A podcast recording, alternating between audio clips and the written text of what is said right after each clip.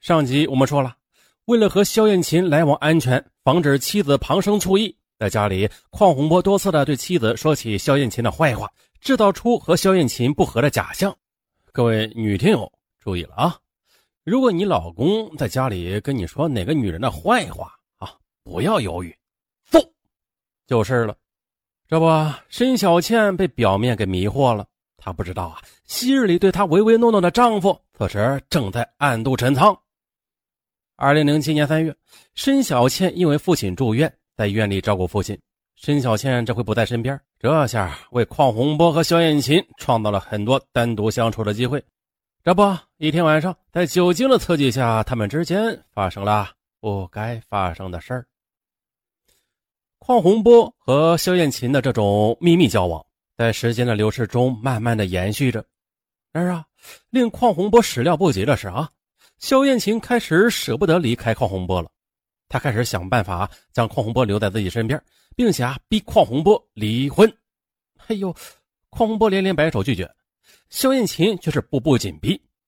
啊，邝洪波是个很爱面子的人呐啊，虽然他非常想离开申小倩，重新过上自由的日子，但他也不愿意做没有把握的事儿。同时呢，肖艳琴逼婚让他联想到了，这肖艳琴今后会不会也像申小倩那样气管炎呐？啊，限制他的生活。于是呢，潜意识中他与萧艳琴有私情。其实，邝洪波也只是寻求一下婚外的刺激啊，呼吸一下自由恋爱的空气。而且呢，此时妻子刚刚怀孕，要和怀孕的妻子离婚，这不行啊！啊，他将面临亲友的指责、道德的谴责。更何况。他现在的翅膀啊还不足够硬，还无法应对这一切的狂风暴雨般的冲击。于是，在争执中，邝洪波只好搪塞肖艳琴：“，你连我老婆的一半漂亮都赶不上，我是不会和你结婚的。”这肖艳琴闻言不由一怔。肖艳琴想啊，邝洪波肯定是嫌他没有他老婆漂亮而不愿意和他在一起的。那有什么办法改变这种局面呢？自己的容貌无法改变呀，哈哈。只有让申小倩变得比自己丑了。于是乎的，在爱情面前丧失理智的小艳琴突然想到了一条毒计，让申小倩变丑。肖艳琴因为有专业之便，常常使用催化剂做实验，而这种催化剂啊，也可以让人迅速的变胖走形。而此时申小倩正在孕期，那长胖也不会被察觉的。而且这种催化剂还会在不知不觉中对胎儿造成伤害，那这种结果啊，肯定会让邝洪波对妻子大所失望的，将爱情的风帆转向自己。于是，肖艳琴便借送申小倩奶粉的机会，将催化剂偷偷的加进了申小倩的奶粉中。申小倩的体型很快增加，并且变形。到医院里一检查，医生惊奇的发现了，但申小倩体内有着很多异常的激素。同时啊，申小倩体内的胎儿也体型巨大，发育异常。哎呦，这邝洪波和申小倩百思不得其解，这些激素是从何而来呀？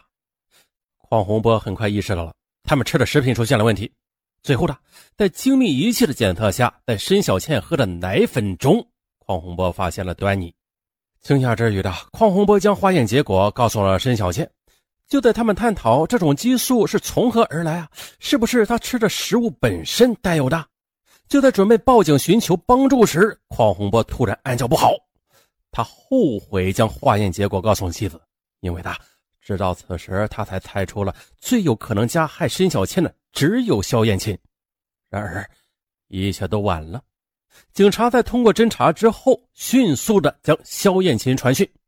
肖艳琴被抓后，邝洪波惶恐不安起来啊！眼看自己的丑行即将被妻子和天下人知晓，邝洪波在刺激与惊吓中完全不知所措。他没有想到啊，自己偶尔的一次婚外出轨会引来如此严重的后果。他无法想象将如何面对朋友、亲人、同事知道是他偷情并且陷害妻子的消息后的讨伐的口水。可然而呢？